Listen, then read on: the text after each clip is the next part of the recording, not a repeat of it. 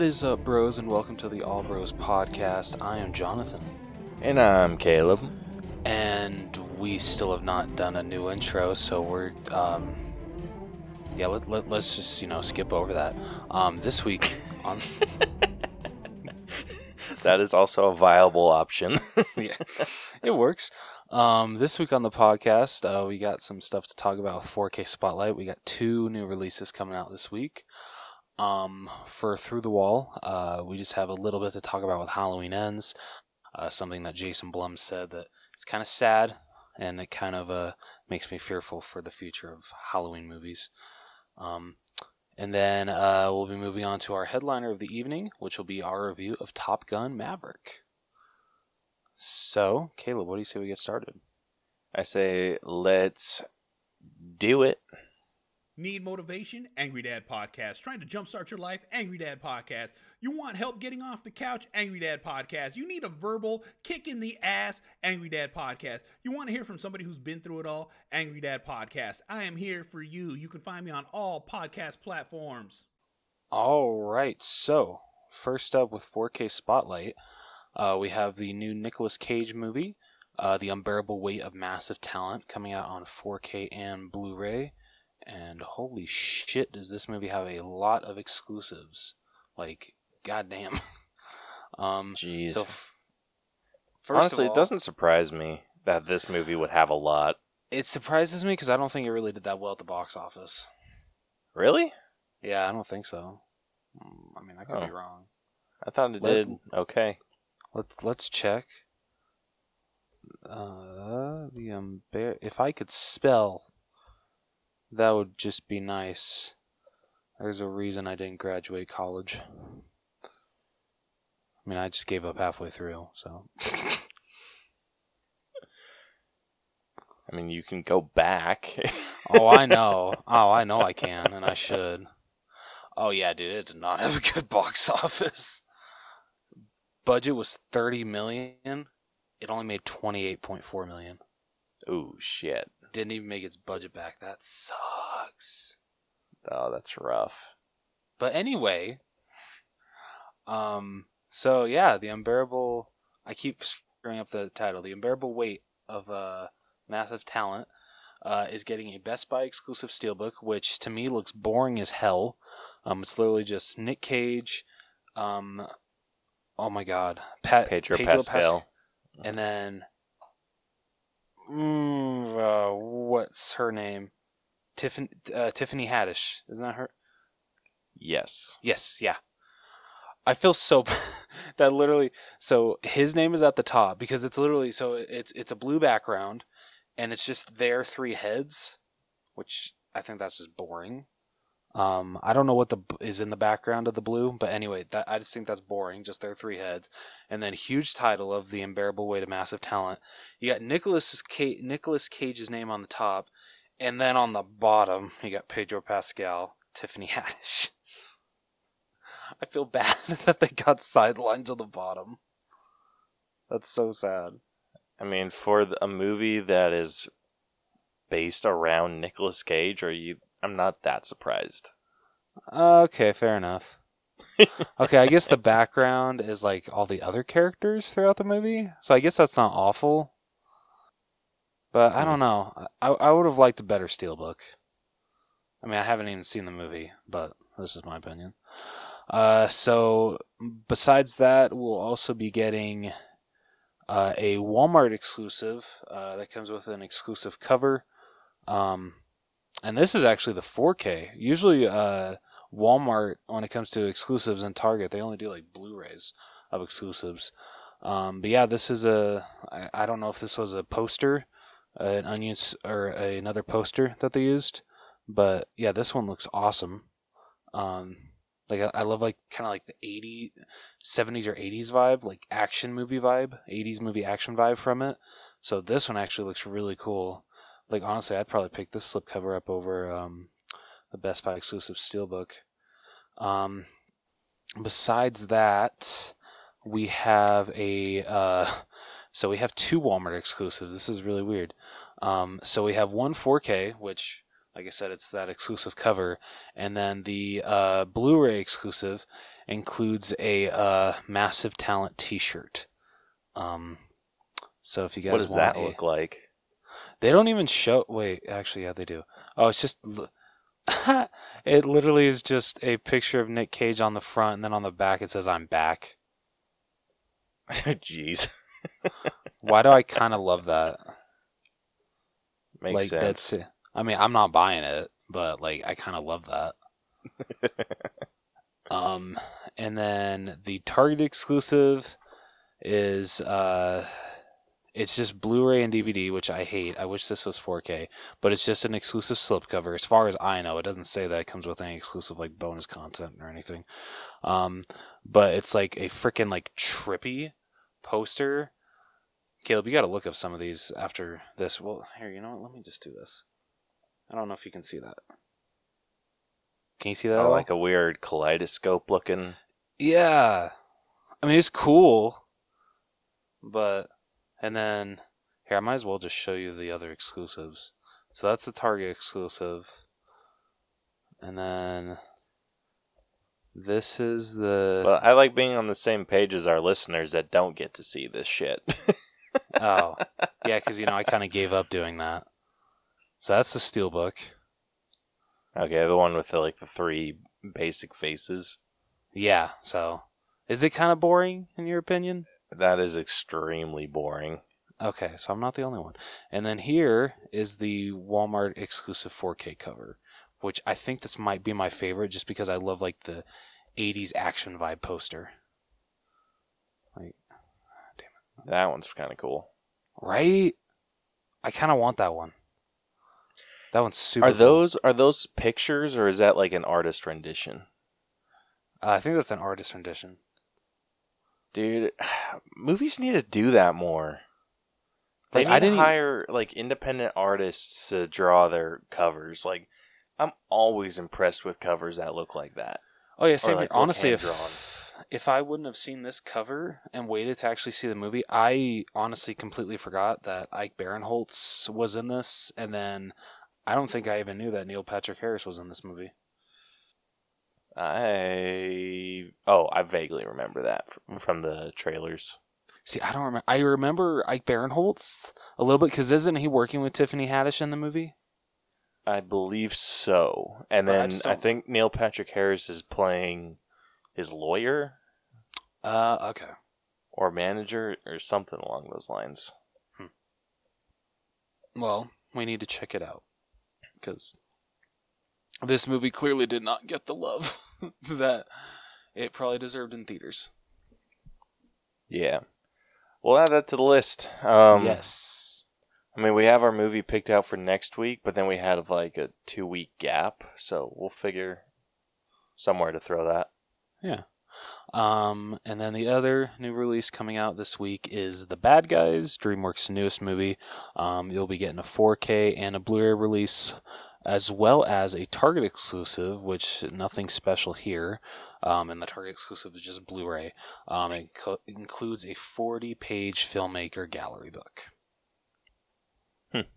So, yeah, those are the two big releases this week. If you guys want to go snag them, definitely do so. Um, and then I got to add this since I wasn't on the uh, podcast last week, and I do apologize about that, guys. But I'm glad that Caleb and DJ had an amazing episode, just talking all things Star Wars. Uh, Morbius, it's Morbin time, came out last week. So if you guys haven't picked up the best movie of 2022 so far, definitely do that.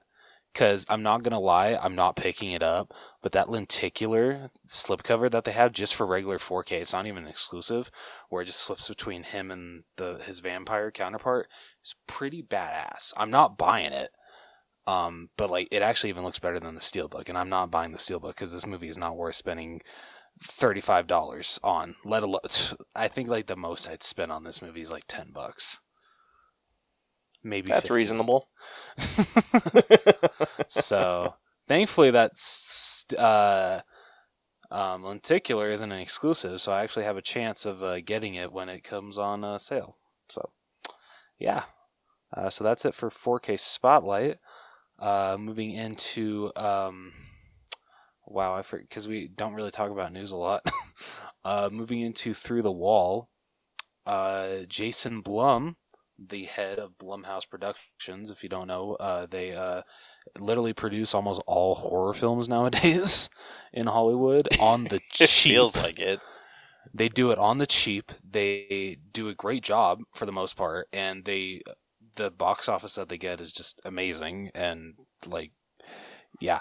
Um, so he was asked with this being Halloween ends, uh, you know, this being the fi- or it being called Halloween ends, what does that entail for the future of Michael Myers and you know all that fun stuff. And I guess the reporter must have said, uh, "Oh, so like, is this the last one? Is this the last Halloween movie ever?" And he said, "I didn't say it's going to be the last Halloween movie. It's our last Halloween movie. We have no more rights to make any more Halloween, so it goes back to Malik Akkad and what he does. Only he knows. But we are done. This is our last one, and I think people will be very happy."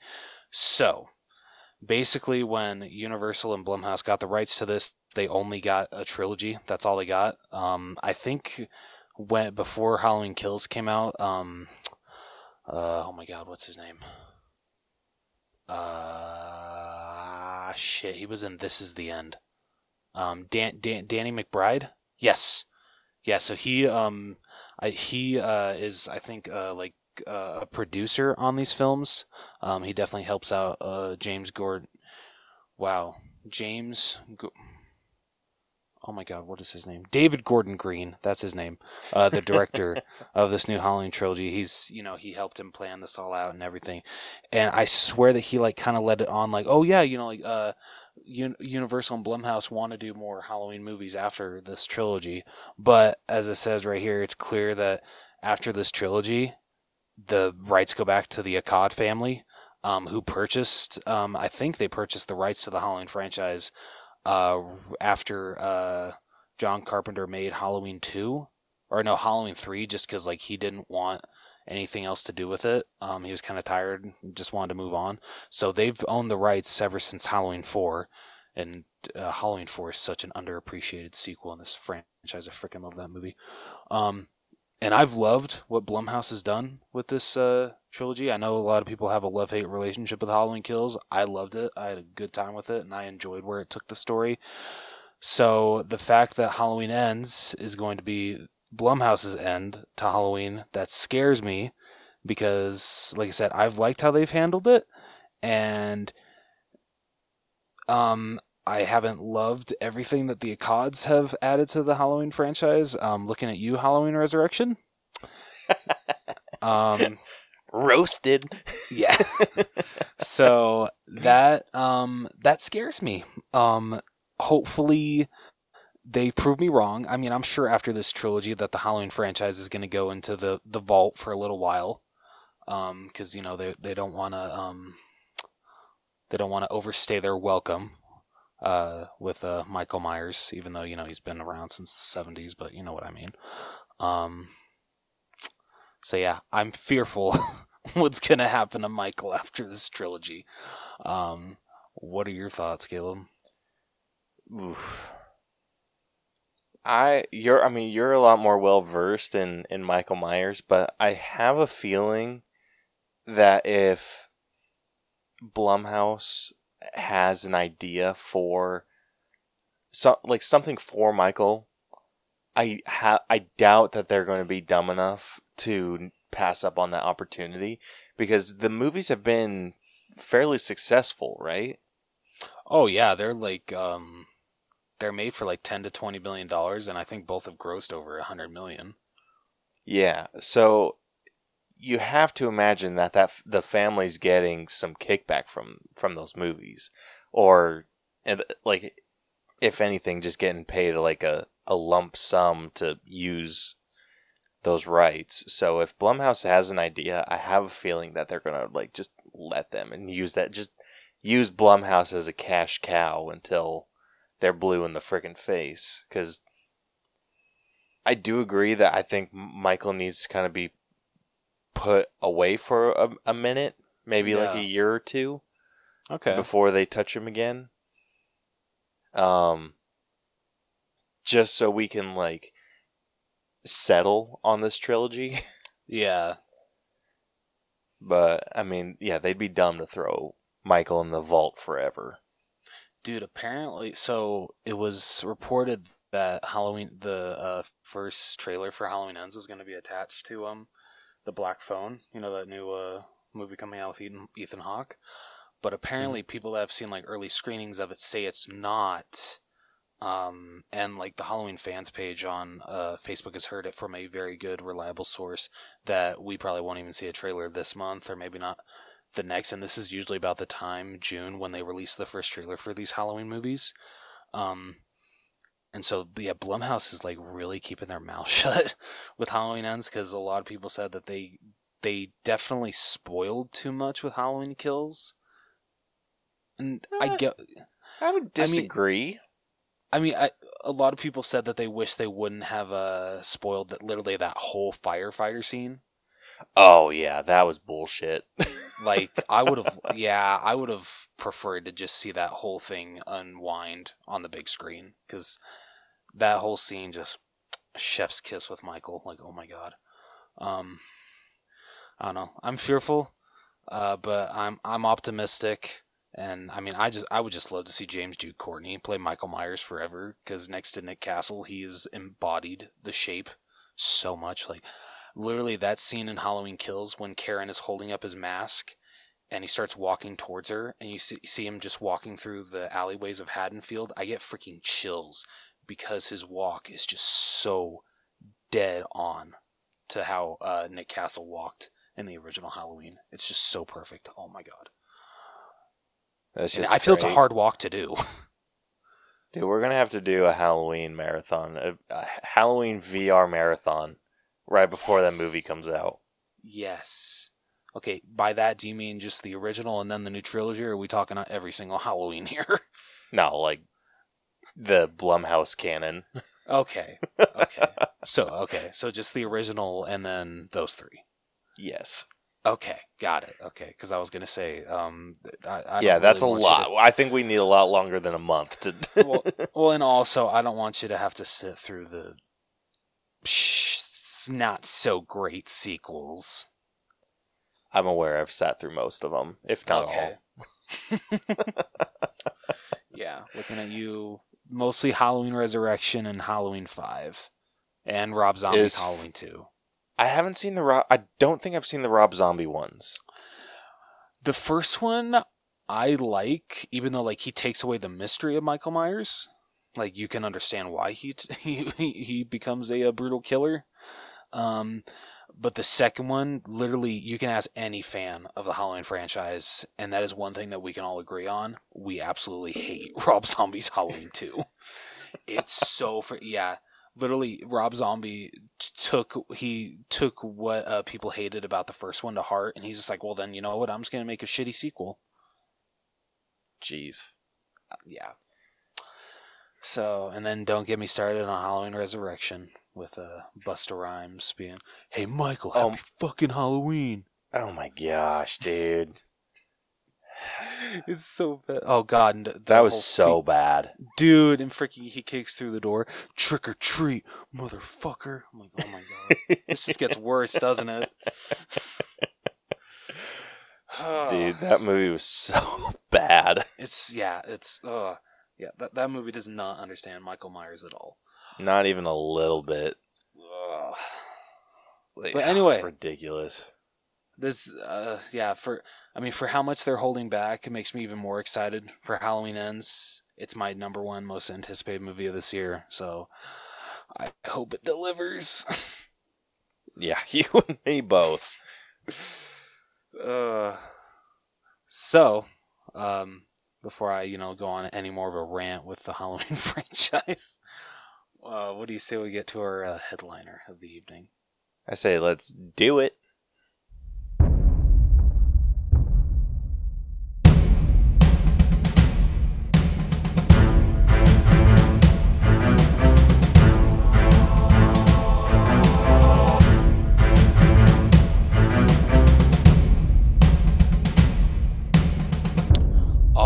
So with this week's headliner, we will be breaking down the long awaited sequel. I mean, we didn't wait long because we only watched the first one like a couple weeks ago.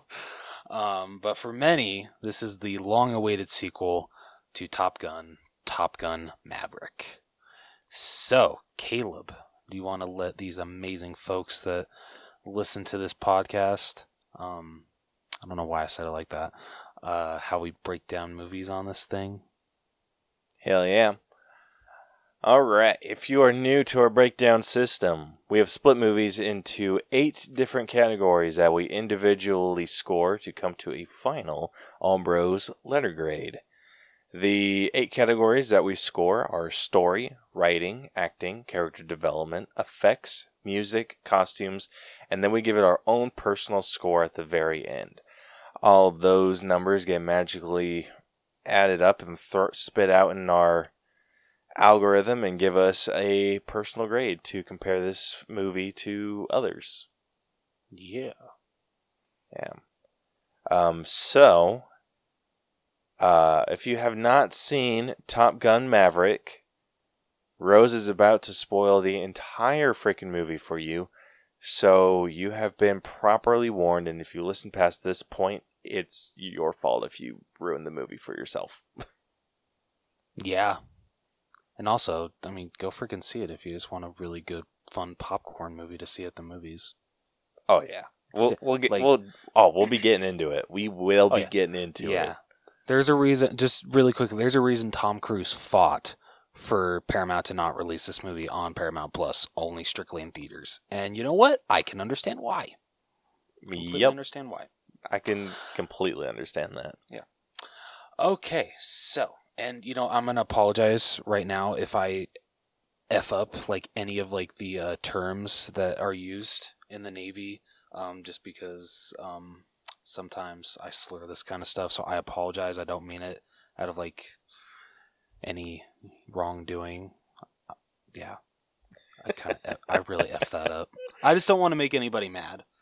Um, so I'll correct you if need be. I think I Okay, know cool. most of the terms that they use. Awesome. Okay, thank you. All right, over three day, over three. I'm already effing up. Oh my god. I haven't even finished Right out of the gate. sentence over here. We Right, freaking over opened the gate and Rose's horse just tripped. Oh man. All right, over three decades after his time at Top Gun, Captain Pete Maverick Mitchell is serving as a U.S. Navy test pilot. As Rear Admiral Chester Hammer Kane approaches to shut down the hypersonic Dark Star scramjet program and redirect the funds to drone programs, Maverick flies the prototype to its speed objective, then pushes further into high hypersonic speed, destroying it. Kane wants to ground Maverick for his recklessness, but instead sends him to NAS North Island as a Top Gun instructor under the orders of Maverick's friend and former rival, Admiral Tom Iceman Kaczynski. Or is it is it Kazansky or Kaczynski? Uh, I think it's Kaczynski. Kaczynski, okay. The commander of the U.S. Pacific Fleet. Maverick is ordered to train an elite group of FA 18E. Oh my god. Okay, F A 18E F Super Hornet aviators. I know I probably butchered that. I'm sorry. Uh, aviators assembled by Vice Admiral Bo Cyclone Simpson and Rear Admiral Solomon Warlock Bates for an urgent mission to bomb a foreign country's unsanctioned uranium enrichment plant. The plant sits in a deep depression at the end of a canyon and is defended by surface to air missiles and fifth generation Su 57 fighters. Operating from a nearby airbase, Maverick plans an attack with two pairs of Super Hornets which will fly through a canyon and destroy the plant. The aviators initially rebuff Maverick, particularly Lieutenant Jake Hangman Seresin and Lieutenant Bradley Rooster Bradshaw, the son of Maverick's late best friend. And okay, is it supposed to say Rio or is R I O? I think it's. mm, Okay, Is it all sec. caps? Yes. I'm gonna Wait, go. What's the R- context again? So. So it's talking about uh, so the dad of Rooster. It says the son of Maverick's late best friend and R I O, or Rio. I'm assuming it's R I O, not Rio. Yeah. Okay.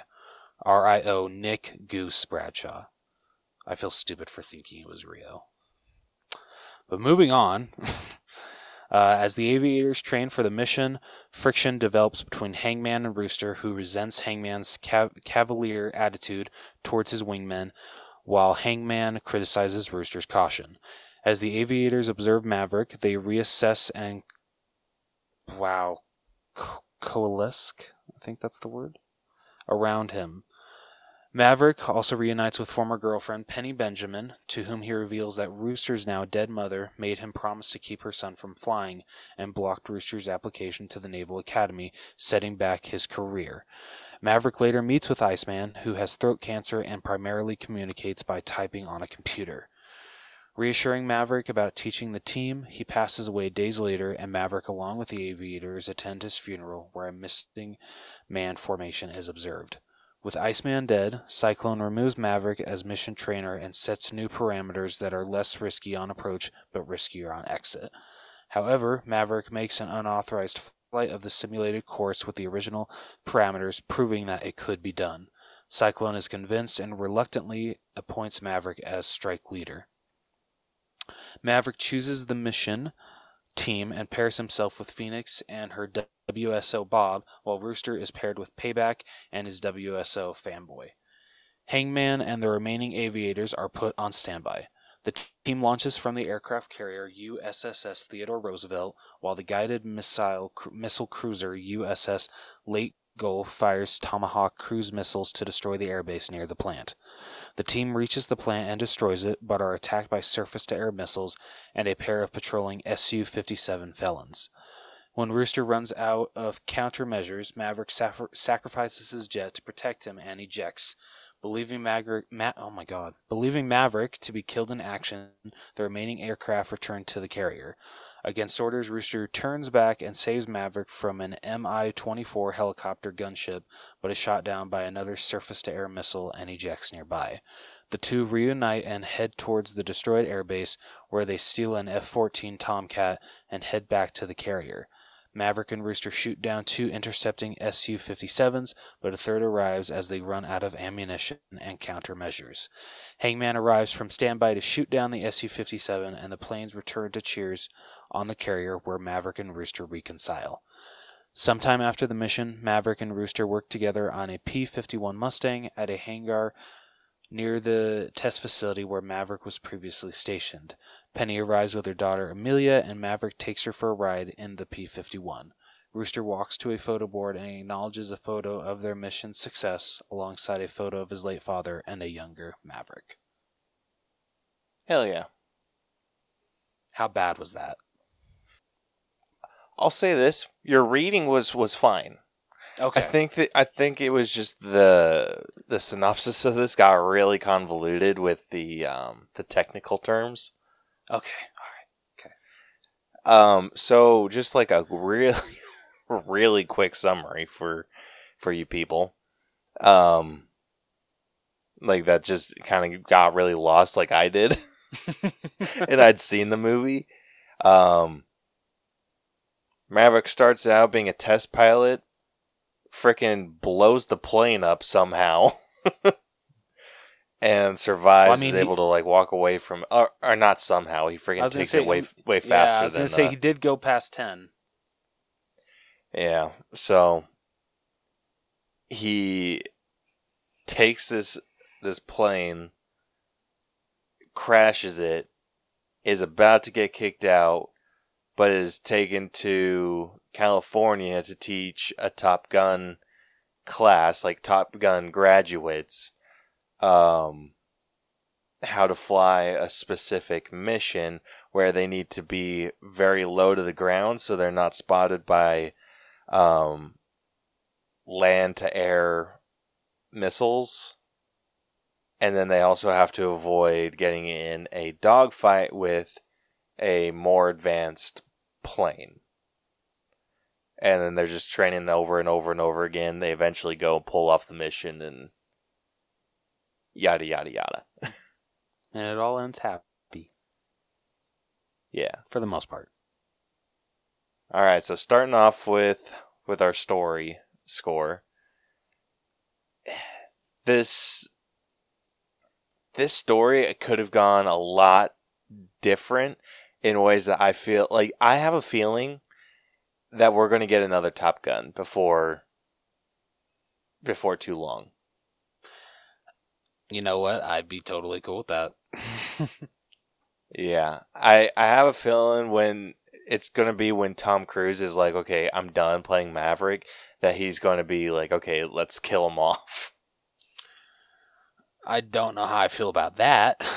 I would just gladly rather see him retire. Yeah, that's kind of what you would you would want, but I mean, if we don't get one, I would be genuinely shocked. That's I, I mean, I thought they were going to kill him off in this one. I, I seriously thought they were they were too. I was like, damn, okay, ballsy killing off uh, Tom Cruise, but Yeah, straight up, dude. I, I feel if they do, I don't know, if they do kill him off in the third one, I feel I'm just going to expect it at this point, or I'm not going to be surprised because it's like you already caught me out with the second one. So, yeah. I don't know. Just, yeah, if, if they do make a third one and they do kill off Maverick, um, I'm just not going to be that surprised. I mean, it's going to suck. I'm going to, like, because like honestly this might be my favorite role tom cruise has ever done especially in this movie because like um i don't know how caleb feels. I'm not the biggest fan of the first one. Don't get me wrong i enjoyed it um but it's definitely it's it's not overhyped but i i feel i just didn't love it as much as a lot of people do uh whereas this one i don't i don't know like get, getting ahead of this getting a little ahead like th- this is one of the rare sequels that I feel just ex- uh, um, goes beyond the first one in every single way. It's it's so much better, um, and just uh, yeah. Um, so if they did do a third one, they have a lot to live up to for how good this sequel was. Um, and just like like I said, if if they do decide to kill Maverick off, it's just not going to feel earned because you already kind of copped us out in this one. Yeah, and he just kind of. I think my uh, my big issue, and I think it's going to be more of a writing thing. How in the ever living shit did he survive taking that test plane out? Like first off, like Oh. taking taking it out, like taking it, like getting it out into the air, totally fine. Like whatever. Taking a Mach ten, I'll buy that. Having it explode mid-air you're expecting me to believe that he ejected going Mach 10 you can go to hell.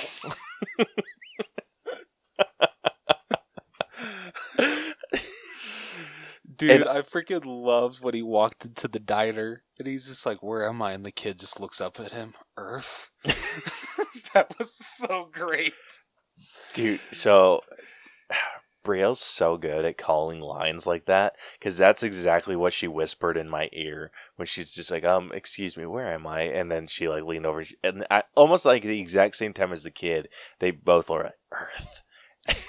and I'm like, yeah, that just made that line so much better.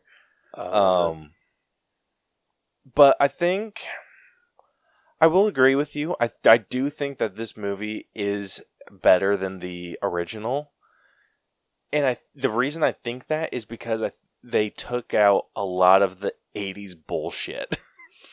they did. I mean, they, they definitely stu- still do have a lot of it in here because, I, I yeah, mean, it feels like an '80s movie, but like modernized. Yeah, I mean, honestly, I was just like waiting for them. They're they're gonna do a beach scene, aren't they? They're they're gonna do it, and then when they finally did, I'm like, yeah, Yeah, uh, I mean, of course they're going to, yeah. and I love the a Top Gun movie justification for it. Yes, I loved that it was a team building exercise. That was awesome. Yeah, like the the other one, that was just to see some people without their shirts on. Like that's Yeah. just straight up what that was. This gave a scene like that purpose, and that's extremely appreciated. I found it funny that Bob was the only guy with a shirt on, but I mean, it makes sense for his character. Yeah. Um dude, one thing that I was like really impressed by with this movie, at least with that scene in particular, they did not uh sexualize the female pilots at all. No, and I loved it so much. Fe- Dude, this, I mean, can't really talk about this in character development. So, I mean, I'm I know that right like now, this is just the- one of those things that I was just like, okay, like they're probably going to have like, oh, everyone like finds that like, what's her face, the female pilot, like Fe- super sexy or Phoenix? whatever. Yeah, Yeah, that's what I I thought that that's the route I thought they were going to do. I'm like, Yeah, okay, so there's going to be some eye candy for the for the ladies and people that. You can't really say that anymore, can you? Just say there, there was, there could be. Uh, there eye there's candy eye candy for the women. people that are attracted to men and then there's the and the, like and then there's like zero eye candy for those that are attracted to women actually that's not true jennifer connelly Well, I mean, hey, you you, never know. Women might like uh, uh, a woman in uniform that turns them on quite a lot. You never know. you got me there Yeah. you got me there um anyway hopefully that's not like un pc of us to say but i Pri- and and during Pride Month too. I can't believe you, Caleb. yeah i know I'm now i feel like I'm an kidding. asshole thanks I'm kidding. You're welcome. You're welcome. Um, but yeah, so I mean, they justify that like that type of scene, which, if you think about it, this is just beat for beat another like just what the original did. It is, but Except so it- much better. Yeah, I mean, you're not going through like the Top Gun process because these are Top Gun graduates. I think I Um, like. For some reason, I actually really liked that. I liked that we didn't have to go through the process again. yeah, Like you know what Top Gun is. You already know what you know that these these um flyers or wow, not flyers. Oh my god, I don't know. lingo. Pilots. I'm pilots. Thank you. Wow, you know that these pilots are the best of the best, and that's all you need to know. Yeah, exactly. Um but yeah, I, I felt they did really good at providing the the stakes, setting up the stakes. Um I feel like they could have given us a bit like this is where I'm kind of struggling to like consider this an improvement because I feel like they set up the the stakes okay. Like, hey, this is like a damn near impossible thing to do, and you need to do it in like three weeks. And like just the way that they explain it, you miracle one, miracle two, like this is what needs to happen for you to succeed on this mission. God, dude, and the fact that like you're literally like fighting yourself not to black out. That's Yeah. terrifying. dude that was freaking nuts. Um but yeah so so seeing a situation like that like really sets up really good stakes which is really important for an action movie. Um so i'm, I'm glad that they they went that the the route that they did in sharing that where it's just like we don't need trainees we need like top gun pilots. So it's like they didn't they didn't ha- basically completely reenact the the original. Yeah. but it still kind of had like those general vibes about yeah. it.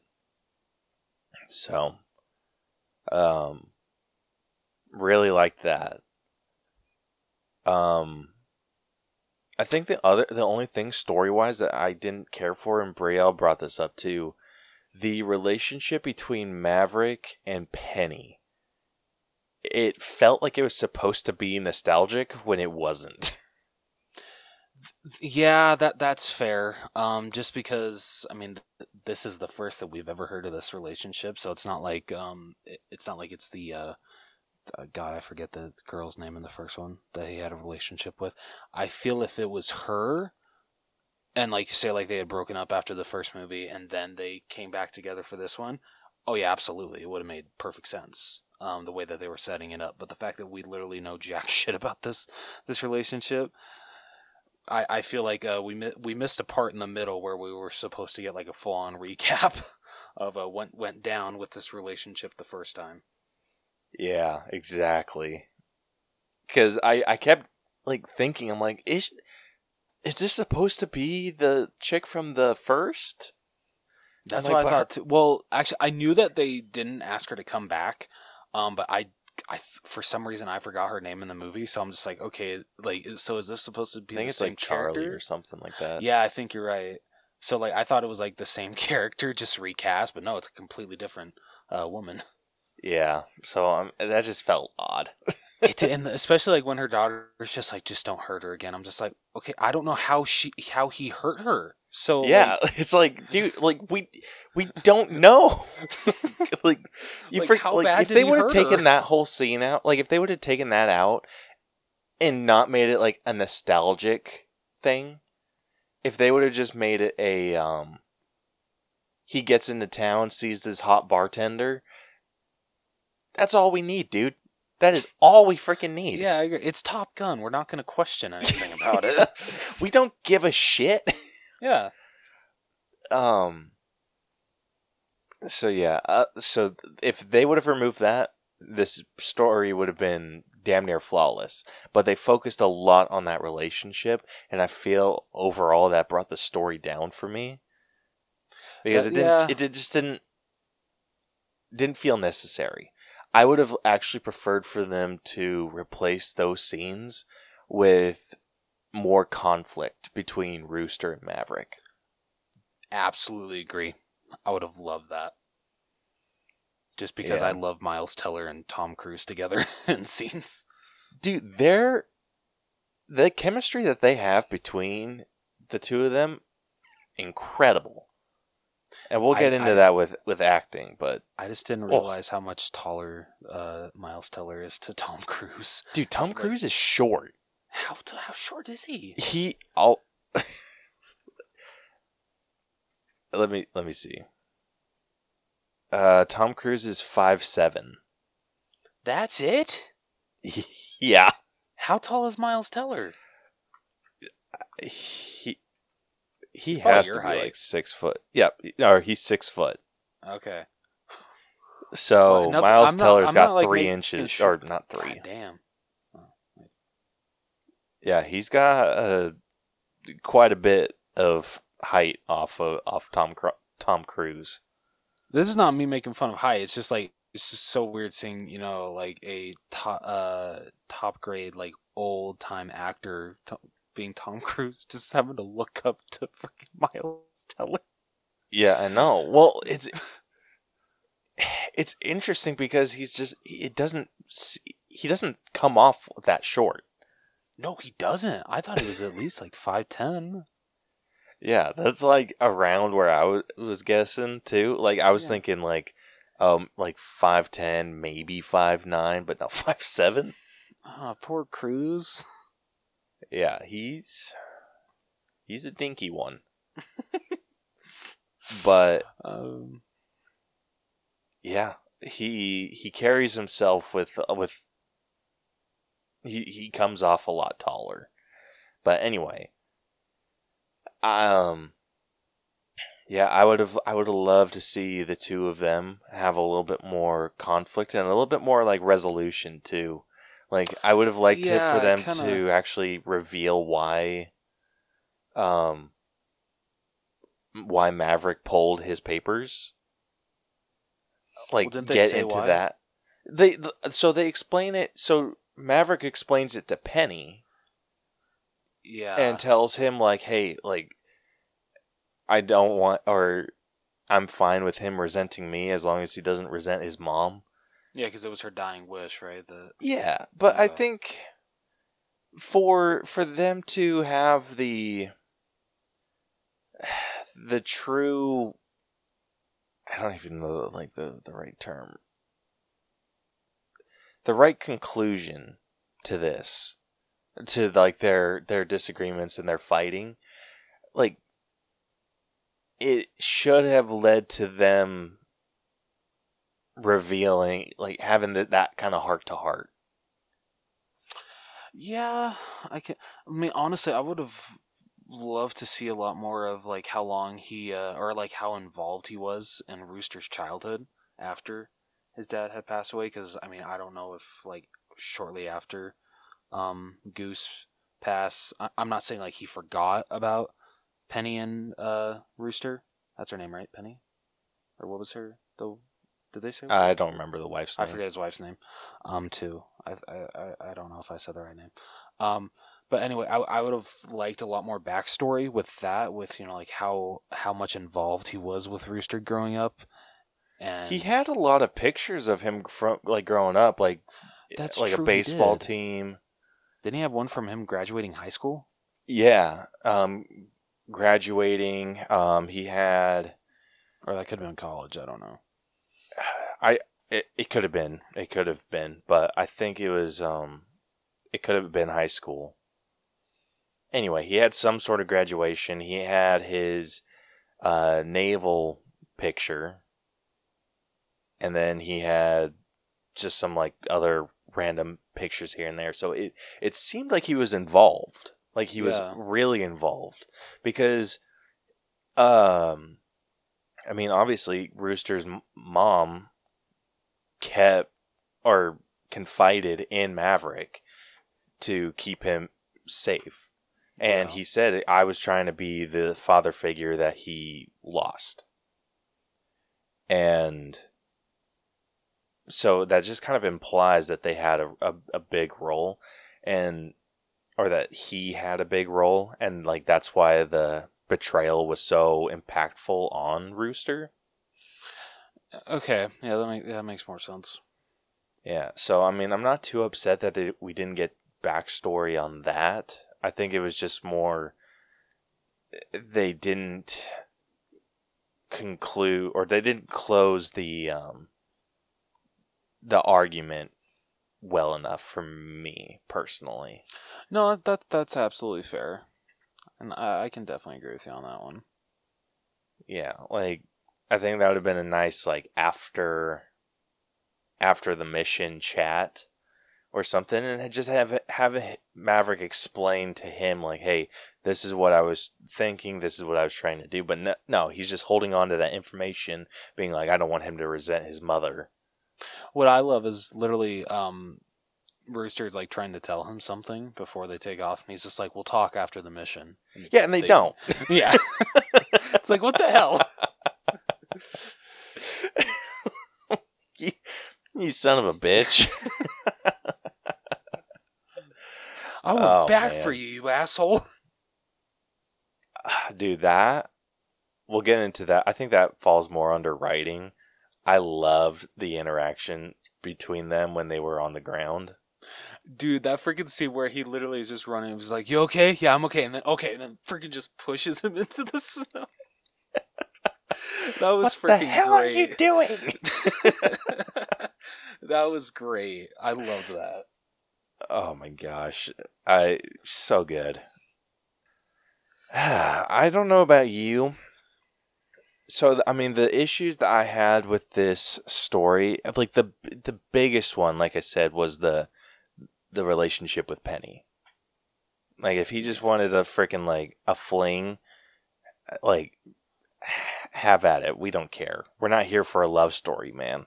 Yeah, Um, we're here for fighter jets, man. Come on. Yeah, so it's it's just like the stuff that it felt like we should have known. Like when like we said when Maverick goes like tumbling out of the the roof, like I thought that was hilarious. But the way that he like you said the daughter's just like don't hurt her again. We don't understand that. I need some context. Yeah, exactly. So I'm just like, you son of a bitch.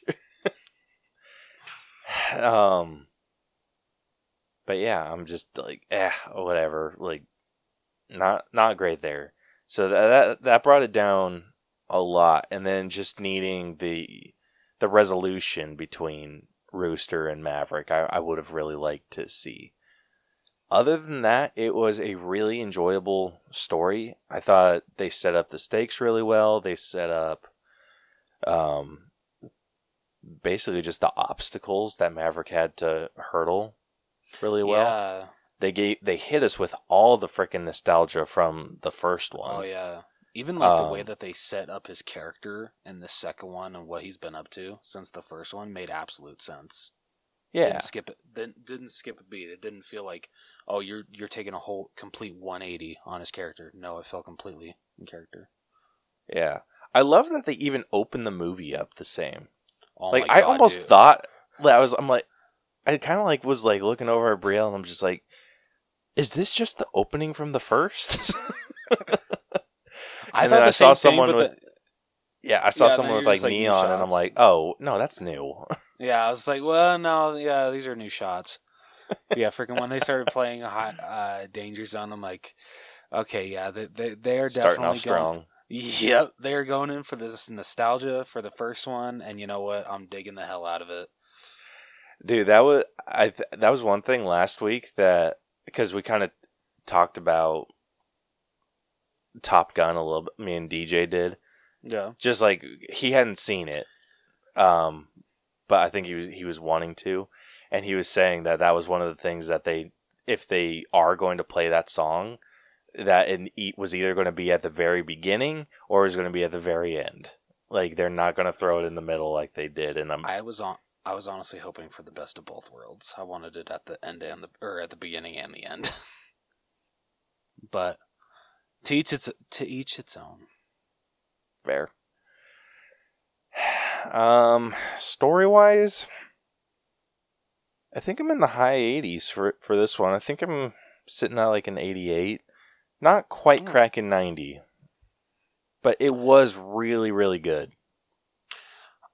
I am a little higher than you. I I I would say I'm at a solid 90 just because not a 99. Sorry, it's not that good. no, it takes a lot for a movie to reach a 99 for me. Um just the for how much story-wise it improved over the first one for me and I can forgive a lot and I for I can not completely forgive, but I can forgive a little bit for like the love story and how they did not um s- s- go through with it that well completely in that middle spot with the kid just being like oh don't hurt her again. Like Yeah, i feel like i needed a prelude comic to this movie a little bit, right? just just with that love story. Everything else like it made complete sense. Uh you know what where top gun had gone or like wh- how far top gun has come just all, all that shit made absolute sense. They did a great job setting it up. It's just the love story that they needed to do a better job with Exactly. Um, getting into writing, this one I am. I'm. I think I'm going to agree with your story grade. Um, I am very much cracking ninety, but just just barely. I, I felt it was really well written. mm-hmm. There wasn't any wasted dialogue. I felt. Um, and like I said, they freaking hit the nostalgia right on the head without making it feel like thrown in our face. yes and i feel that's so hard to do and yeah, kudos to who directed this movie Uh, that would be Joseph Kosinski. yeah amazing job i mean i don't know if did he have did he also help write it Um, no he did does not look like it. Yeah, okay. Peter Craig, Justin Marks, yeah, excellent job. And also, I'm I'm gonna give credit to also Joseph Kosinski because y'all know how to hit nostalgia without shoving it down someone's throat. Yeah, he he does really good work. Or Joseph Kosinski. I know this movie gets a lot of hate, but he actually directed Tron Legacy. I absolutely agree with you. I think it gets way too much hate. I enjoy the hell out the of that C- one. okay CGI CGI sucks. Like yeah, we're not gonna talk about Jeff Bridges in that movie. Yeah, but everything else about that, like if you can just let go the the bad CGI, the story's not bad. It's not, and it's just a fun ass movie. Yeah, and that's exactly what I felt this was. Yeah. I mean, I'm sorry, this movie is a lot better than Tron Legacy.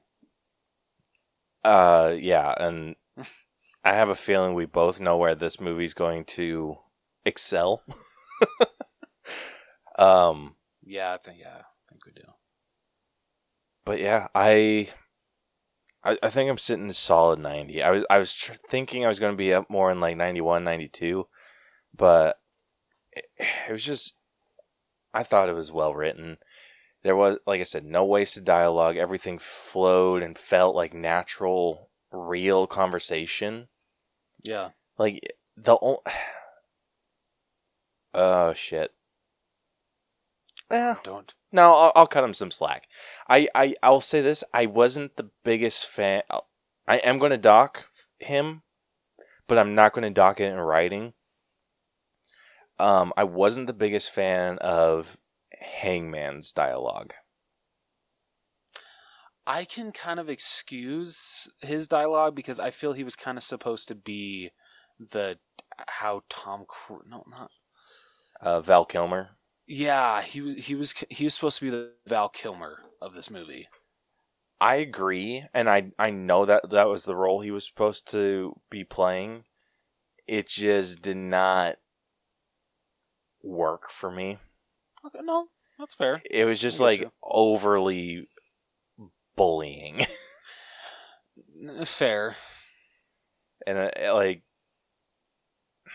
I don't f- like Val Kilmer's character in the first. Was he an asshole? Yes, but he had good points. Yeah, that, like he had true. actual like constructive criticism about um Maverick. Whereas I don't. I feel Hangman really didn't. He literally the only thing that he had was oh uh, I saw where uh, your dad and Maverick uh, how far they go back and you know of course that you know awakens something in Rooster but it's not like he could comment on his like flying or anything yeah, because he's like a great flyer. He's just cautious. yeah exactly nothing wrong with that yeah, so it's just kind of like, yeah, Hangman didn't have like a leg to stand on because I'm like, dude, you freaking abandoned your people. Like, it's true like there's nothing like, yeah, there's nothing good that comes from him. yeah But No, with fair. Iceman, he's like, like it's it just kind of goes off of the, the the call sign. Like with Iceman, he was cold and calculated. That's what made him a great pilot. Hangman, he freaking like abandons his people. like that's not a good thing to like have. I appreciate so much that on his um his helmet it doesn't just say Hangman. It actually has like the missing parts of it spelling out Hangman, like you're actually playing Hangman. Yeah, It's I loved that touch. That was great. That was so good. So yeah, um, I, I'm sitting at a 90 for writing. It was slightly better than the story, just not, not totally there when it came to, to Hangman, that's fair. which I'm not too upset about. Oh, Yeah. sp- also, I wanted to bring this up. Um, the conversation between Maverick and Iceman. Oh, that was that was so sweet, so good. I, I freaking loved how they ended that.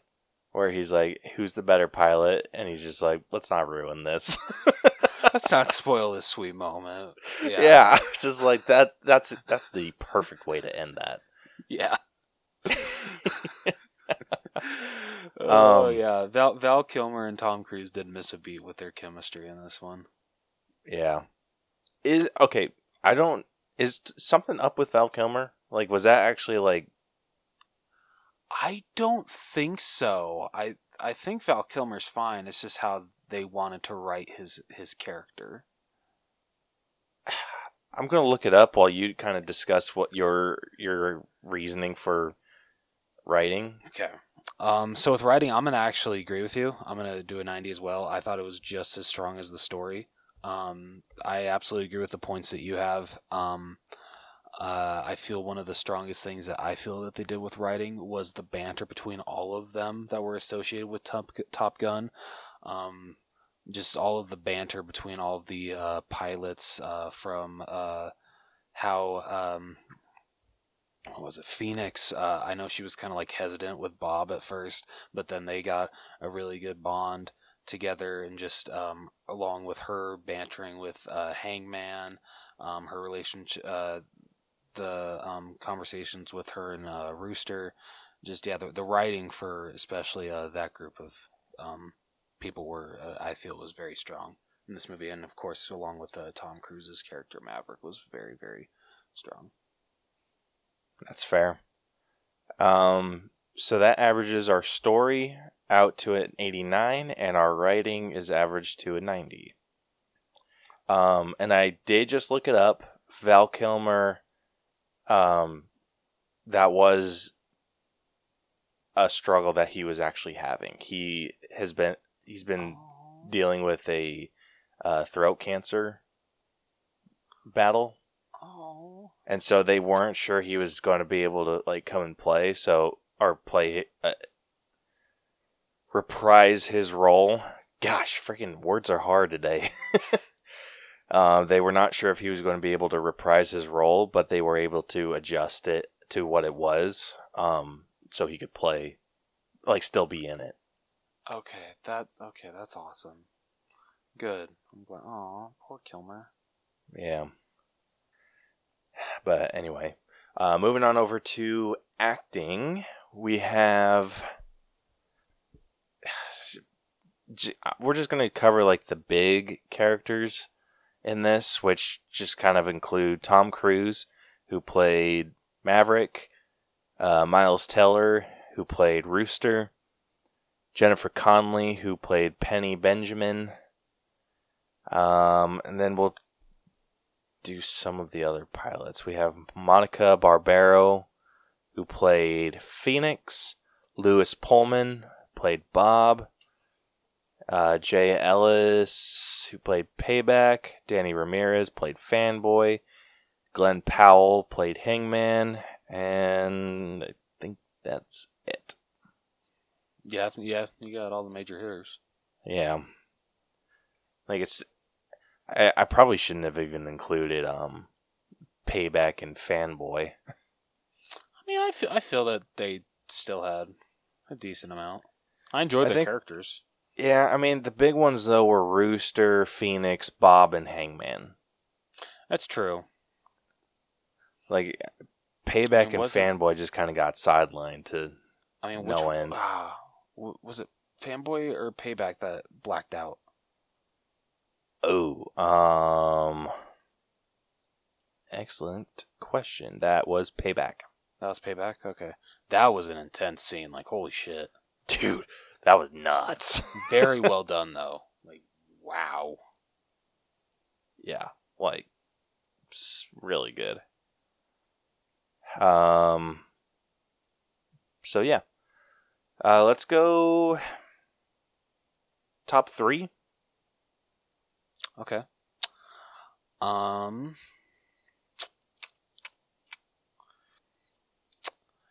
You know, I'm I'm probably actually going to say uh, the lady that played Phoenix. I really enjoyed her performance. What's her name again? Uh, Monica Barbaro. Monica Barbaro. She yeah, she was she was great. Um and honestly, like like we talked about earlier, I love that she didn't they didn't try to like sexualize her. She literally just felt like uh, another one of the guys. I loved that so much. Yeah, exactly. Uh, she was really good. She was kind of just the voice for of voice for reason, the voice of reason for the whole group. And I love that she got paired up with Bob. I did Bob's number 4 for me. Dude, uh, Bob was great. Like I, the only reason that I wish that they would have gone over like the the school, like, or like the the schooling portion of like Top Gun, like the original did, was I want to see how the hell Bob passed, Dude, seriously. or was he just kind of like always in the back seat? I mean, you never know. Yeah, which also kind of confused me. So like the the whole setup between them, um, like Payback and Fanboy were a team. Uh, Phoenix and Bob were a team, but Hangman didn't have anyone, and Rooster didn't have anyone. Yeah, that's So true. like it just kind of made me like kind of got me a little confused like hey, why didn't they do anything with that? I mean, I'm sure if they tried to put um, Hangman and Rooster together, all hell would have broke loose. yeah. Like it almost feels like they could have given like Phoenix and Bob to those two. Like maybe giving Phoenix to Rooster and Bob to Hangman. Yeah, that's fair. I don't know. I feel just, if we just wanted an to like idea, change but it, no, that's a good. po- I feel if they wanted to like change it around and like kind of get grow the characters even more, I probably would have put Hangman with Phoenix and then um, Rooster with Bob.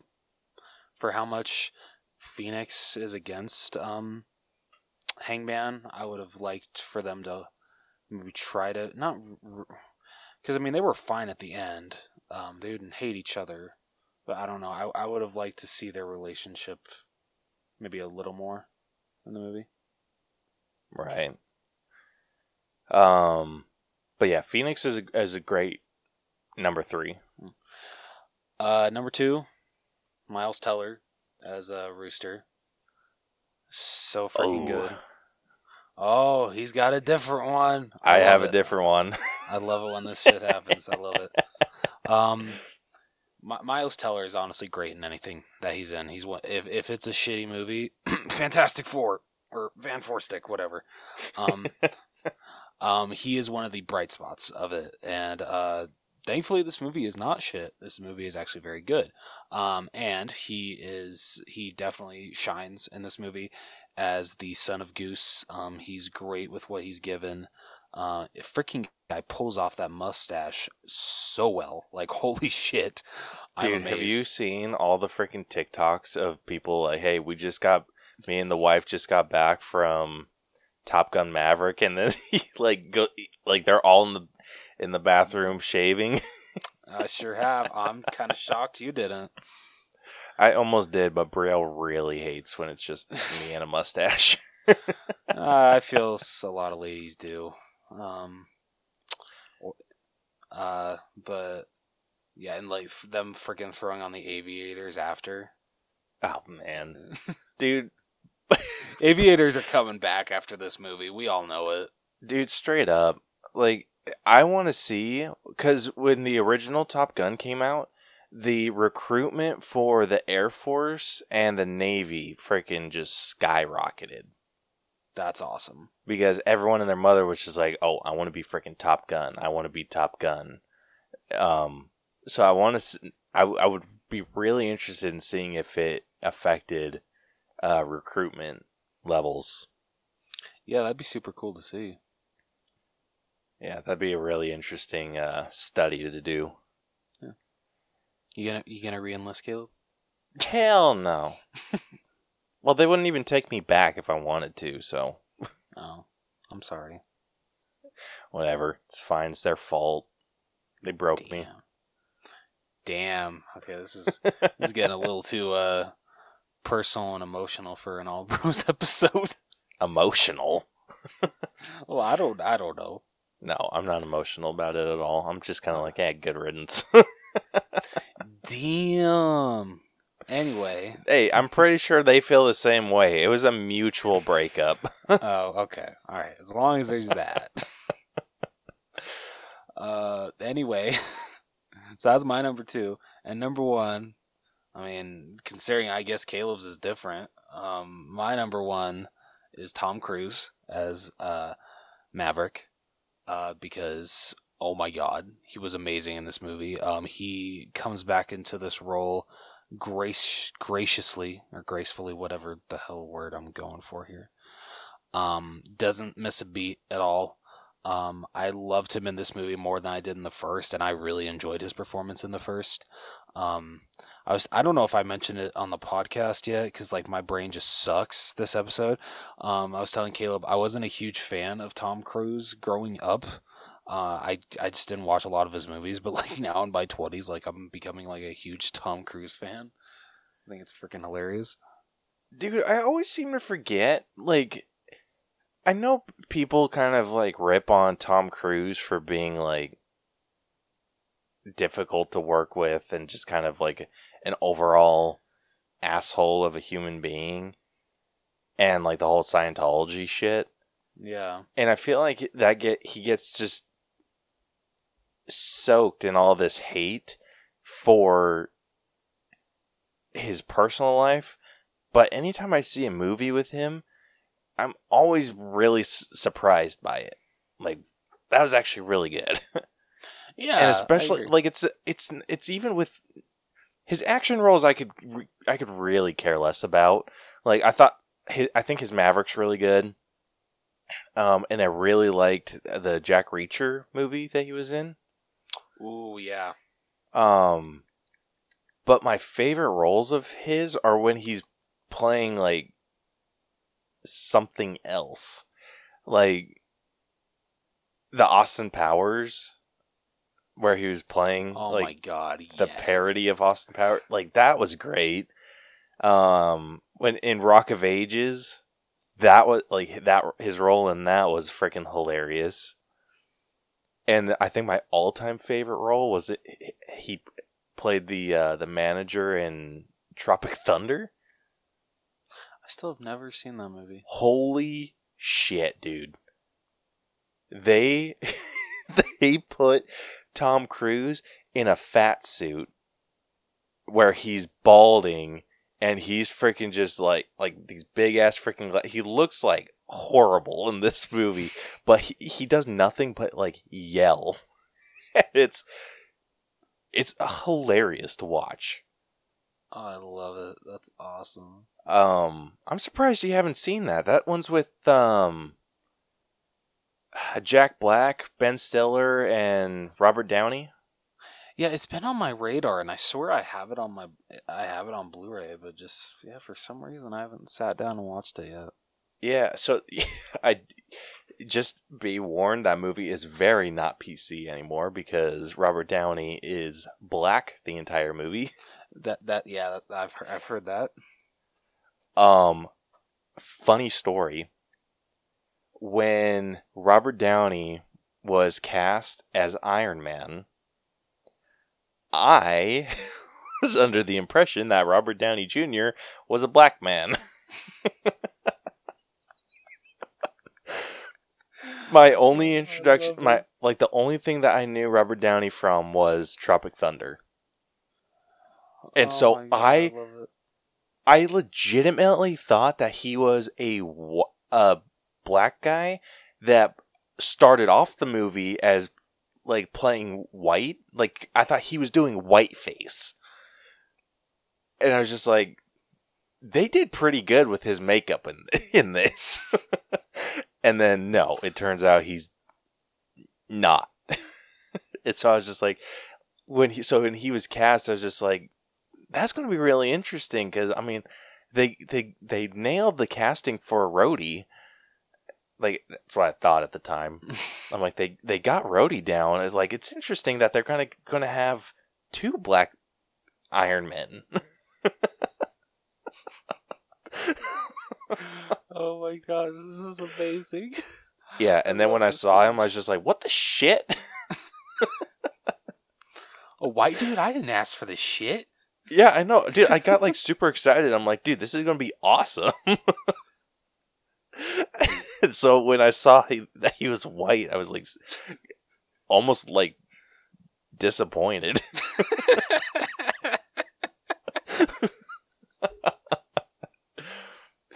anyway, that's my that's my fun oh. uh, Tropic Thunder fact.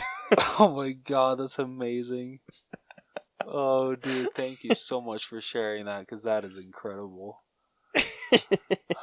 Oh, anyway, um, my so yeah, that's that's kind of the roles that I really like Tom Cruise in, and he's an amazing actor. oh yeah, he is. Yeah. all right, yours. All right, my number three, even though he was someone that we were supposed to hate, and I did hate him, but I think that just kind of um, amplified my feelings for the actor. Um, Glen Powell, who played Hangman, Good choice. yeah, he was my number three. Freaking love to hate him. like one of those situations. Uh, my number two, I'm actually giving to Tom Cruise. Ooh. I thought he was like, don't get me wrong, I thought he was really good in this role. Um, like you said, fell back into it flawlessly. That's the word I was looking for. Thank you. um, yeah, but just I think he got li- like slightly outshined by uh, Miles Teller, who played Rooster. I disagree, but that's just me. No, I, I, I, I get your reasoning, but I think Miles Teller just kind of stood out a lot. Yeah. No, no, no. I, I, I completely understand where your rating system comes from. Yeah, so I, I freaking loved Rooster. Um, just the, just the character, how he's, and honestly, I think it's because he, at least the way that people were explaining his flying, kind of makes me feel how, like I am. I don't fly, but when it comes to like driving like with with Rooster, he's a really good pilot, but he's cautious. And that's kind of like what pulls his abilities back a little bit. And I feel like that's the same way with me. So I, I think it was more I just related with him more That's fair. because I'm a like I consider myself a really good driver and a lot of people think I'm a really good driver. I'm ah. hey, you can go kiss my ass. No, dude, I'm kidding. I mean, I I, get I swear, one thing. incident on the ice and like you freaking you can't live it down. Well, hey, you know what? You have an incident with me, so we're just gonna keep going back and forth. Whenever the one person talks about how good of a driver they are, because I feel the same with me. Even though a group of my buddies call me the grandma driver of the group, I don't care. I'm I'm a cautious driver. Sue me. Um, but whenever you bring up the whole like, oh, me almost driving us into a ditch, I'm gonna bring up the whole you sliding on the ice and um, and putting a uh, pole through the your back window. Hey, no one died and it was fine, so chill. All I'm saying is if his. I doubt Bronson's listening to this. I'm just saying, Bronson, if you were in the car. Or wait, no, I'm sorry. No, Bronson was in there with us.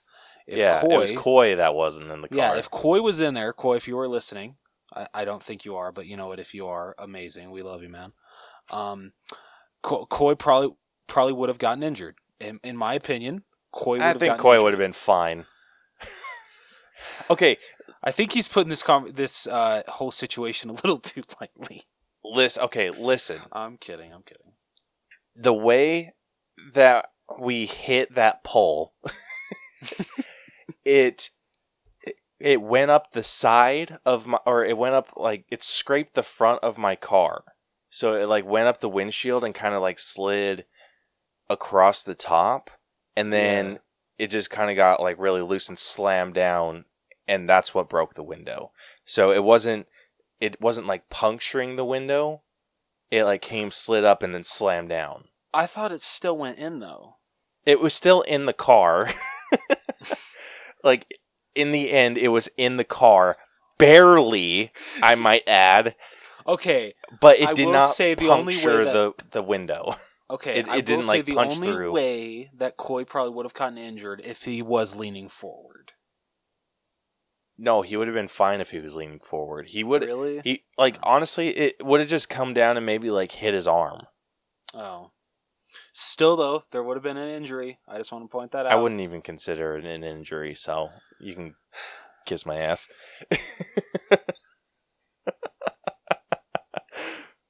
Dude, the freaking Uh. day that we are able to like access our memories like that's going to be like the first thing that I pay to like see. I'm Dude, like, it's okay, that listen, I and was the um, me almost driving us into a ditch because I feel it was. It's not as bad as you hype it up to be. I bar- I barely went over. I barely slid off the road. Like I wasn't even close to the, di- the ditch. It, Friggin' what I remember. fine. That will like that'll be the first thing that we freaking pay for when we can like re-access our memories. Yep. So, do you want a memory from you know like your earliest childhood memories? Nope. I gotta to prove we were something in high to this school. asshole. Senior year, high school, winter time, because I'm pretty sure that they both happened and Didn't they both happen during the winter? I think they both happened within like a week of each other. Yeah, I think so. uh, so you know, hey, they won't have to go that far with the memory. So at least there's that. Um, but yeah, we're so yeah. If, if we ever get to that point, bros, we're, we are proving um, who is right and who is wrong with this. Absolutely. All right, getting back into our, our grading, um, acting. Where are you sitting at? Um, honestly, I'm still in the 90s just because literally I have no problems with any of the acting. Everyone did a great job with their characters. Um, no one brought the movie down at all for me. Um, like I know we talked about the whole like the whole love interest and everything being like kind of confusing a little bit, but I don't. Um, that doesn't affect the acting to me because I feel Yeah, the late what what was her name Jennifer Connelly right yeah, I think what she was given with what we understand of the love story, she did a great job. Um, so yeah. She did an incredible job. Yeah, Um, like there was no issues there. So I, honestly, I might be. I have a feeling I know where you're going to be, but I, I want me to think I might be in the same area or I'm the same 90. vicinity. I'm at a 92.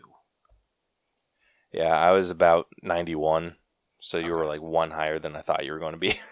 Okay, all right, All right, so that brings us to a 91.5 not bad. for acting. Um All right, next up we got character development. So obviously with this one we have to do it on Maverick. What? I'm just kidding. Yeah, I it's kind of hard to see any like growth from him. Like especially with someone that's like just kind of on the verge of retirement and like near the end end of his career, he kind of is who he's who he is. Like yeah, I agree. He's the kind of person that, like, you know, uh, how they're talking about in the meeting uh, before, like, because they were um, after he, you know, goes uh, hypersonic and goes against, you know, what he was supposed to at the beginning and everything. Um, and they're going over, hey, you know, like you were supposed to, you could have reached this, you could have reached this, you could have reached this, but yet you're still here. You're just doing this. And he's content with that. He's actually fine with just being where he is. He doesn't want to be anywhere else. Um, so you can't really fault him for, you know, not progressing his character development because he's a character that, to him, his development, he loves where he is, so he doesn't want to develop anywhere else. Yeah. So that that's kind of hard to grade because you can't really be mad at his character. He's happy where he is, so they're not ruining his character development, and it makes absolute sense why he wouldn't want to move on, not gr- why he wouldn't want to grow in the Navy, um, because of how they set him up in the first one. The, his his character development doesn't, like I said earlier, it doesn't take a complete 180 in this movie. It makes absolute sense. Right.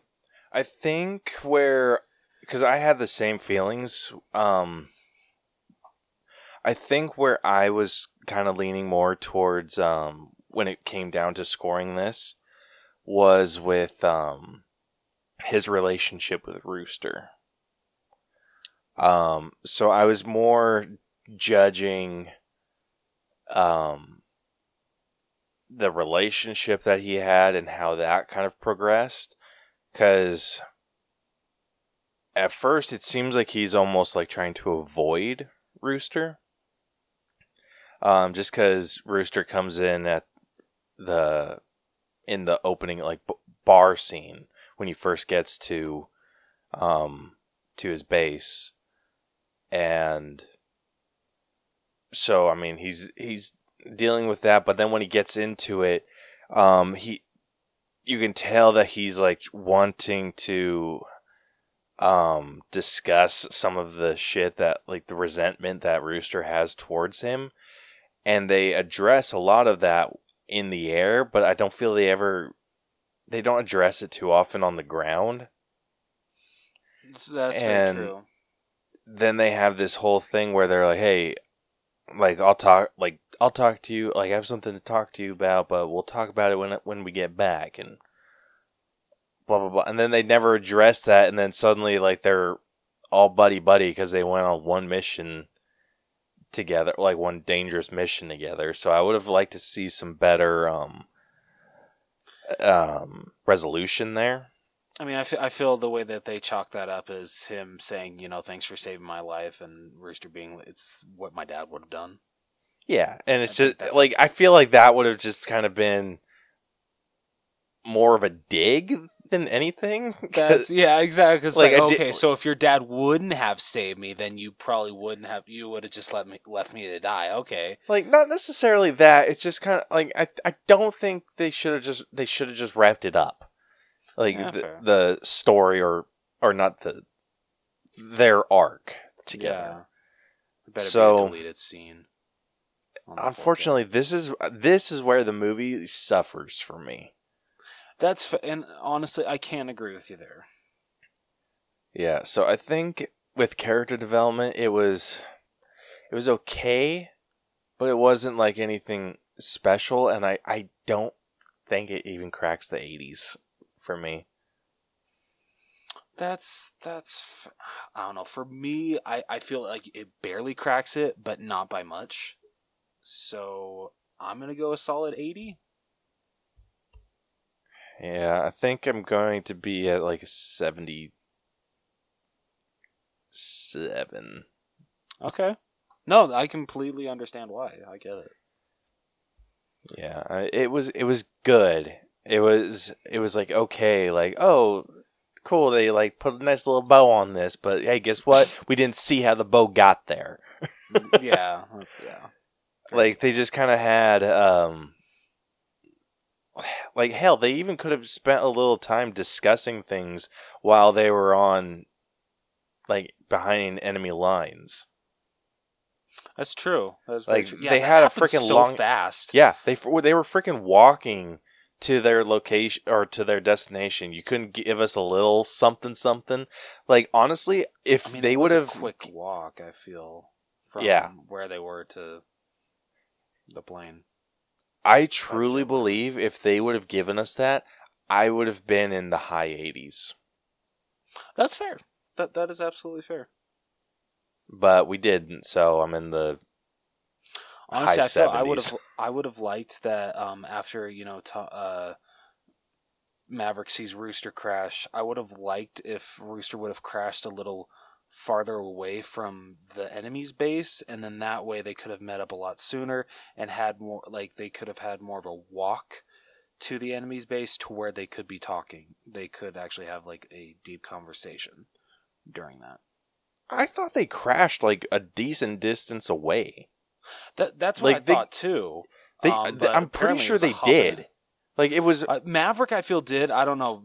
Roosters looked like it was just a hop, skip, and a jump away from the enemy base. uh, I don't know about that because how, it was like, like like if you think about be. it like Maverick crashed and like and woke up and was running from the helicopter. And then Rooster comes in, shoots the the helicopter and then gets shot down and kind of crashes around the same area. Like obviously it's like a far distance away from where Maverick was. Yeah, So it was obviously within running distance for Maverick. not sure. Maybe it was just because it was just such a huge, not jump cut, but literally they they Maverick gets to where Rooster is. They kind of they reconcile, and then they're they're at the base. Yeah, like pretty there's much. there's no in between. I don't even think I there's think like I a full liked to- reconciliation. They're just like, That's true. like, what the hell are you doing? I'm coming to save you. Well, what's the plan now? And then they Yeah. they're there. I would have liked an in between between that. yeah, So like that- that. That would have been the what I perfect mean. spot. Freaking cut the romance shit and give us a little heart to heart with Maverick and Rooster. Exactly. yeah.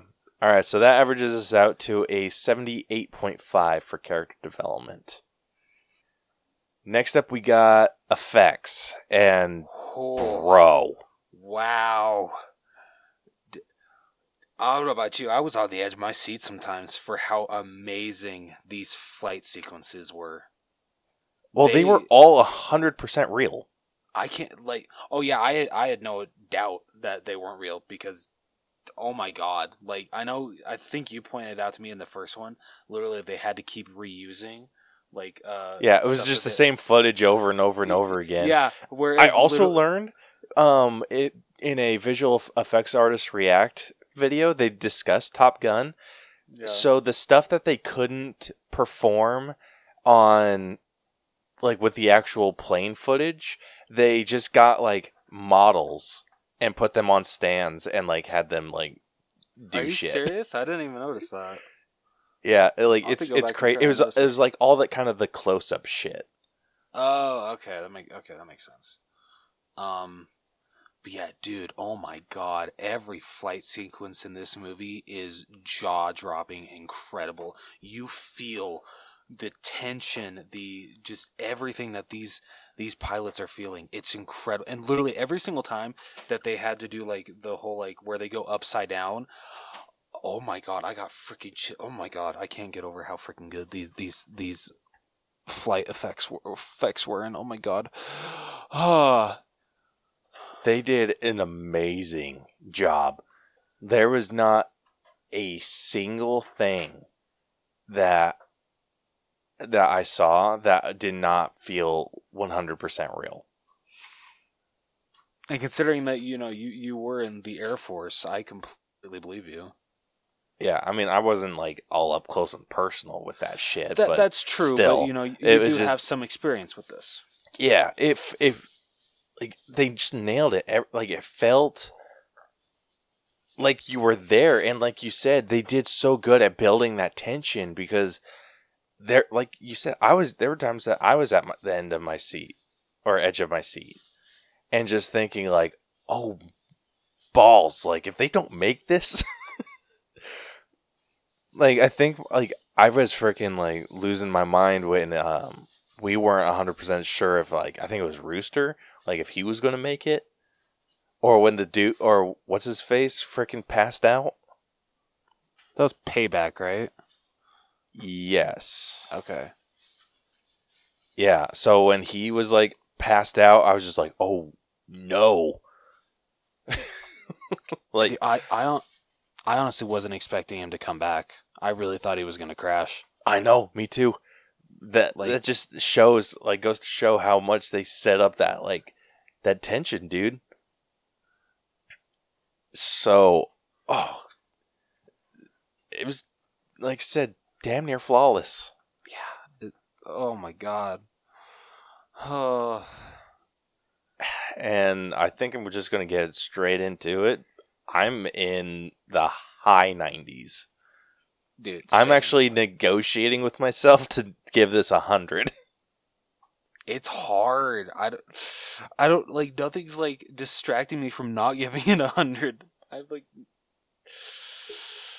ugh, I don't know, man. like I'm I'm truly trying to like think of something to critique about this, and I don't. I I- can't you know think of anything off the top of my head. Screw it. I don't have anything to critique. I'm giving it a hundred. Yeah. Shit. I I yeah, I'll give it a hundred. Is this the first effects we've ever given a hundred? Um, I would have to go and look back. I don't Okay. know. Okay. If it is, that's awesome. Because it rightfully deserves it. Yeah, I, I'm looking through. Oh, nope. Uh, we gave a hundred to the oath. Really? Yeah, But why? and I'm wondering that too. Uh, we gave a hundred to Ready or Not. Uh, we gave a hundred to Into the Spider Verse. I yeah, I I can definitely justify Into the Spider Verse. We gave a hundred to us, and that's it. Okay. So This I mean, definitely deserves it. yeah. I mean, I kind So of good. I'd have to go back and rewatch um, the Oath, but I mean the other ones like Ready or Not. I I absolutely remember that one. and Into the Spider Verse, like yeah, it. So we we do have a, a habit of, of giving a hundred. Okay. So It just like- hasn't happened in a while. Yeah, it's it hasn't happened in a long while. Okay. So well, good. I'm glad that this is the movie that the first one that gets a hundred in a while. All right, next up we got music. And for something that I th- like that had like an iconic soundtrack of only like 3 songs, but I was expecting the soundtrack to be a little bit better on this. That's fair. I mean, it's it's it's not awful. I mean, it is used very well, but I feel would have put what what would have put me at a ten is if they would have used Danger Zone at both the beginning and the end. that would Yeah. that, would have signified it deserving a ten. Yeah, I just Um, was I wasn't too impressed. Um I mean, it was good. It stood Oh, yeah. it stood out for what it was, but I I I think I'm more in like the 8 range. Because it was it was good. It was it was really good, yeah. But it just um, I think it it enhanced the scenes like it was supposed to, and it did have Danger Zone, and it did have like a couple other um, bigger hit movies. Like I actually would dare say it's almost in like the seven range, but I think it was like the Danger Zone just pushed it up high enough for it to reach an eight. Agreed. All right, well that averages us out to a I don't know if I covered this a 78.5 for character development, um a 100 for effects and an 8 for music. All right, next up we got costumes. So this was just like a lot of flight suits. I think the real costumes were um maybe the helmets and like those designs and Yeah, I mean those those, good. those looked really good. Yeah. Um nothing too iconic when it came to the the costumes, the Yeah. costumes. So, okay. Um, yeah, no, I, I absolutely agree with what you were saying. Um, kind of like how you pointed out that the only thing that like really added to their characters with you know minus their actual uniforms was what were on their uh, fighter helmets. Um, which I love that they're able to add their own like flair to them. You know, you got you got Phoenixes, you got Hangman's, where his actually I pointed how I pointed out earlier, his actually looks like he's playing a game game of Hangman. I loved that. Um, I don't know. I thought Roosters would have been a little different. I don't know why Roosters not boring, but I don't know. I expected more from Roosters. I don't know why. I, I really don't. Um, Mavericks, I mean, of course, looked like it did in the first one. It's the same helmet, which you know is good. I'm glad that they kept the same. Um, I can't remember. Was there anything special about Bob's? Not that I recall. Okay. Um, and- But yeah, I it's tough to figure like to n- know without a doubt what their personalities are like because when you get all, like the all the story that you need is behind your call sign whenever you do get your call sign but it's not something that you like it's not something you choose it's something that's given to you yeah. and true. so I think that was something that maybe the the filmmakers were missing out on. Like, okay, why would Rooster have been called Rooster? that wasn't his middle name, was it? Because I, I can't remember No. why was Go- why was Goose called Goose in the first one. That I don't know. That was like another thing. Like it's I mean, I would just assume that they probably called him Rooster just because his dad was Goose, and so they're like, okay, you know, like let's let's give him another bird name. yeah. Um the I've seen a lot of TikToks like just confirming this, and um, from what I know, the the the call signs that you you receive are never for anything good. Oh shit. um, like there was a um. Okay, okay. Here's one. There was a, a, a pilot that I I personally did not work with, um, but his call sign was Milk. You said milk, right? Yeah, Milk. M I L K. Milk. Okay. And his call sign was Milk because on one of his first flights with the unit, like, like before he, like, because sometimes you get a call sign when you're in flight school, sometimes you don't, and it, like it's just kind of like wh- it just you it just depends like you you when you're like start out flying you just kind of go by your name until someone comes up with a call sign for you Okay. um so yeah he did not get his call sign until he first flew with the unit and he started getting called milk because he um was drinking like some yogurt drink and threw up all over his console because Oh, of something that he did oh shit. Okay. yeah Poor guy. and- yeah so yeah it wasn't great like it was it was after he had landed so it didn't like affect any of the instruments but yeah. yeah he landed and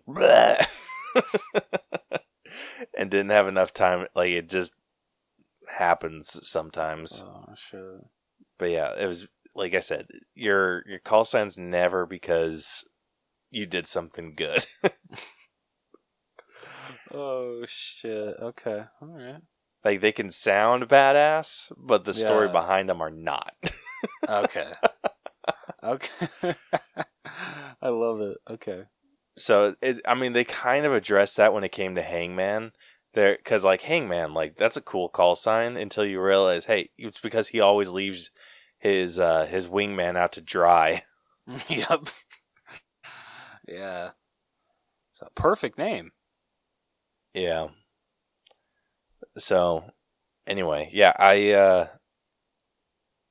other than Mavericks and Hangmans, no one else really stood out. Yeah, I, I, I agree. So, with that, I think I'm still I'm at an eight still. Same. All right, last up we got personal score. You want to take this one first? I would love to. So overall, oh my god, I I honestly loved this movie. Um, this movie is to me a superior sequel. It is so much better than the first one in every way. Um, Tom Cruise is at the top of his game, playing Maverick in this one. Miles Teller is great. The whole ensemble cast is incredible in this movie. Um, just this is the reason. This is a movie that you go to the movies for. This is this is a popcorn movie. You have to see on the biggest screen possible. I honestly wish I would have seen this movie in Cinemark XD because I would have loved to see these fighter jets on the my just let my eyes be able to experience that. Dude, I would have loved to experience this in like one of the cinema 4D. Dude, oh dude, yeah, the air just like coming at you when they're taking off. Oh, Yeah. That'd be so. Oh, dude, we got to go to one of those one day. Like I I, know they're very few That- and far uh, between. we missed the perfect movie to do that. right? Ah, damn it. That's what sucks about it. It's like yeah. we have the perfect movie, but we're just damn. Alright, if if they make Top Gun three, we got to see it in 4D or 4D XD, whatever it's called. Oh, that'd be the shit. Yeah.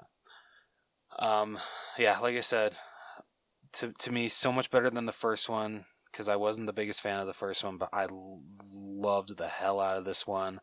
Um, yeah, such a great time. If you guys haven't seen this movie, please go check it out. It's such a good sequel, um, and it's just so much fun, so much fun. Um, so I I'm in the I am in the 90s. Um just trying to think what I'm at. Uh, you know what? I'm to go a 94. Oh damn. Yeah, I I enjoyed the hell out of this movie. I I loved it. Nice. Um, I did not crack the 90s, unfortunately. I still had an amazing time with this movie. I thought it was super fun. Um, it just it hit all the beats for me. Um, I, I, I think it was just like talking it over like after the movie with um with my wife. Just kind of brought it down a little bit, not too much. Like if if it did, it brought it down maybe like three points.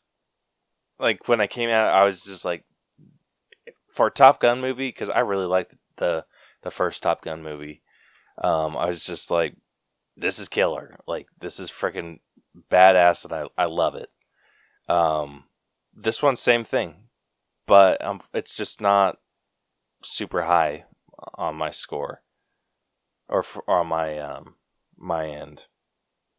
I really wish that we could have seen this in, in 4D. That would be the absolute shit.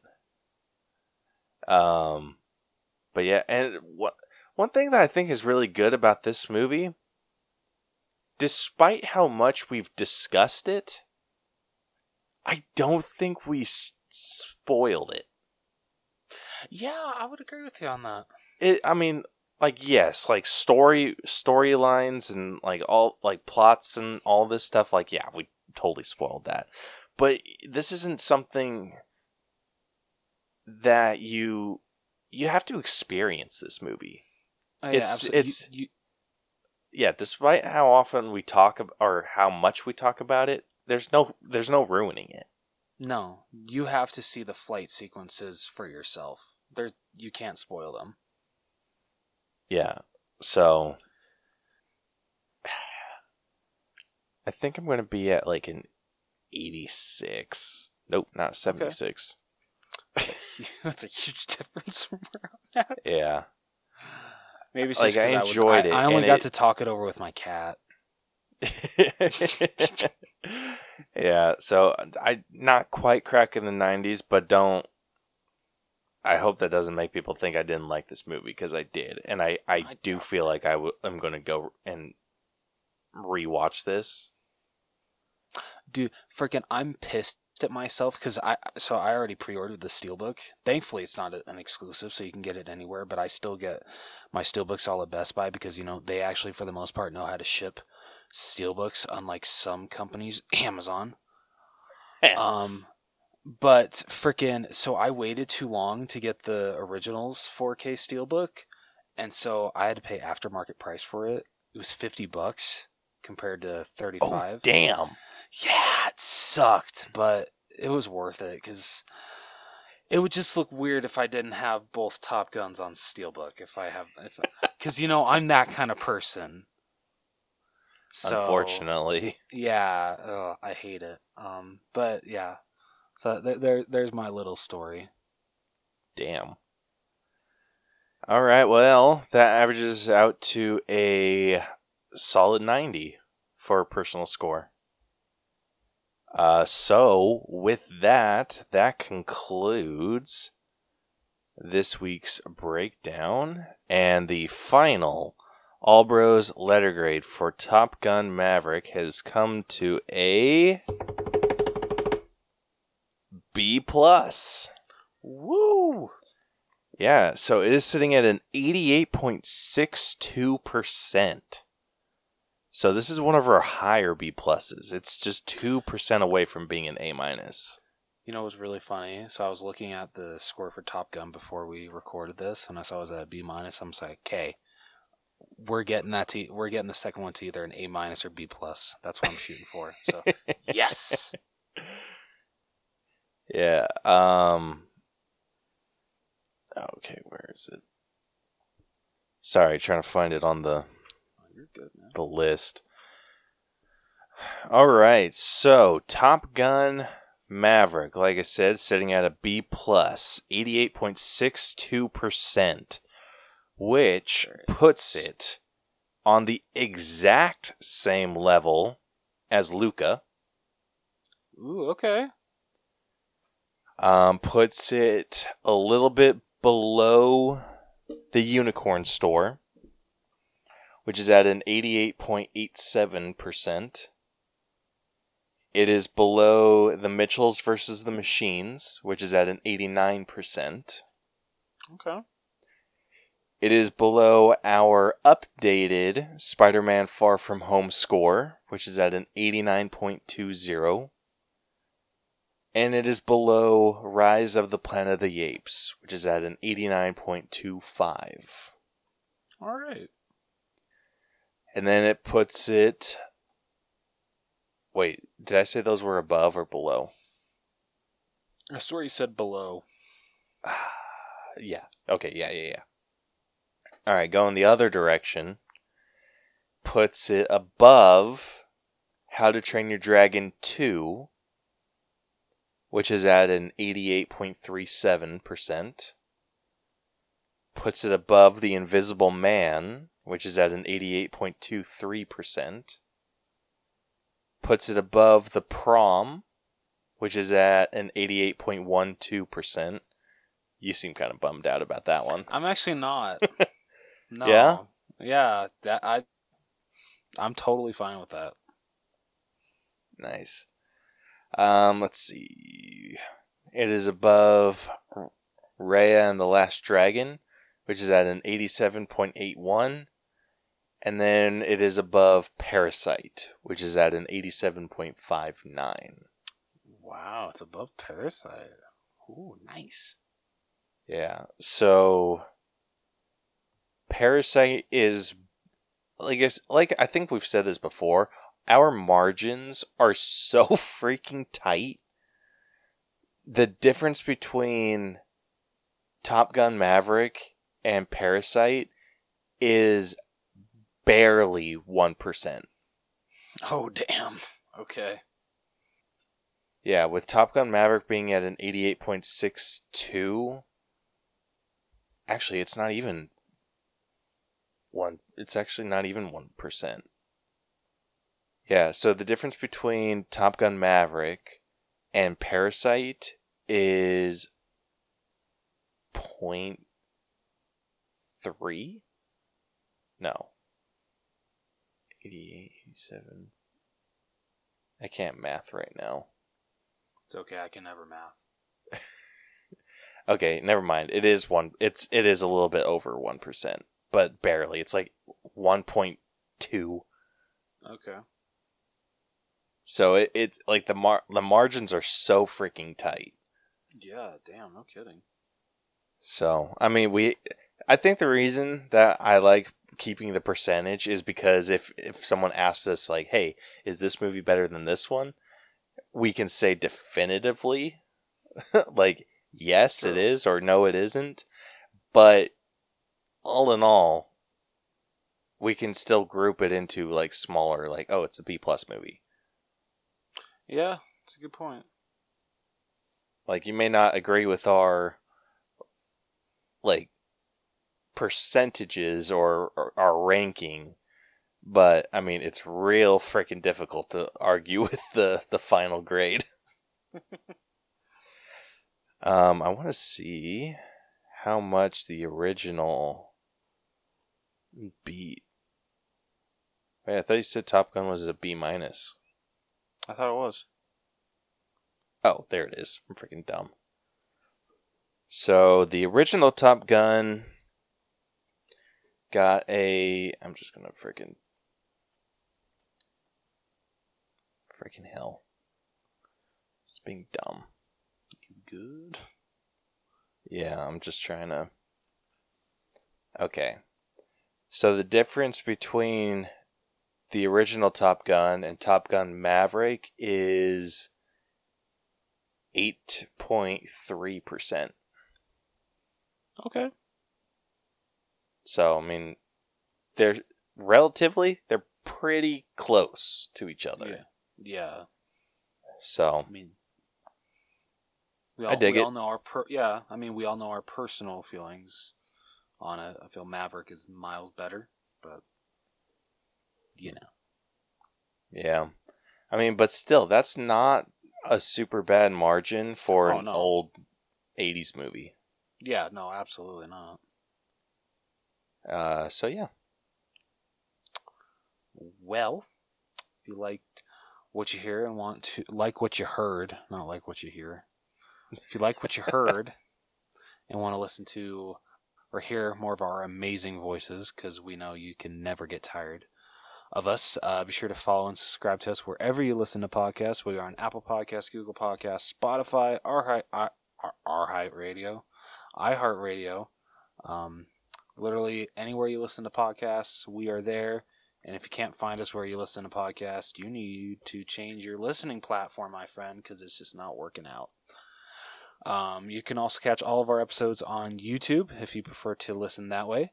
Um, you can follow us on our social media, uh, where you can DM us with any episode ideas, answer our questions of the week when we actually do post them.